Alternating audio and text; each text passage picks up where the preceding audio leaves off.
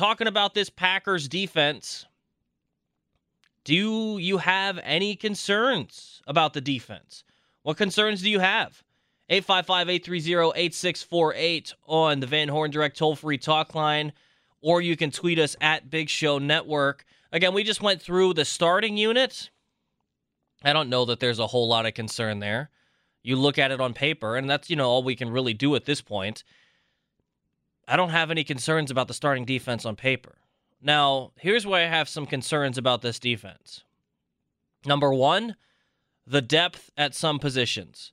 I think the defensive line overall is set with the depth. You know, you talk about Kenny Clark, you talk about Lowry, Jarran Reed, Devonte Wyatt, and we're not even going to go any deeper than that, but that's a pretty solid group right there. Then you look linebacker, you feel like it's pretty solid, having Campbell, Walker, and then Krys Barnes.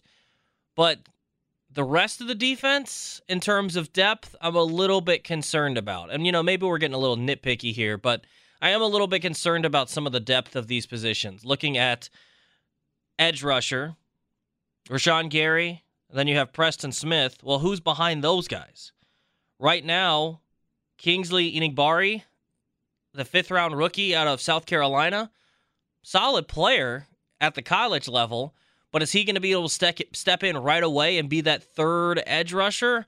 Are you expecting Jonathan Garvin to be that guy? What are we expecting here for that third edge rusher? That's one position that really concerns me because you know how it works with these edge rushers, with these defensive linemen. They can't play 100% of the snaps. That's just never going to be the case. They need breaks.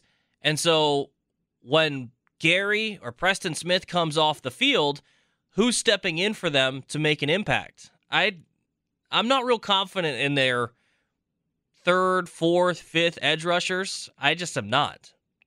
And so that kind of concerns me because if one of those guys has to step out for a play, is Enagbare going to come in and make a huge difference? Or is Jonathan Garvin going to come in and get a sack for you? Much less one of these guys goes down. You know, we, we pray that that doesn't happen, but who knows?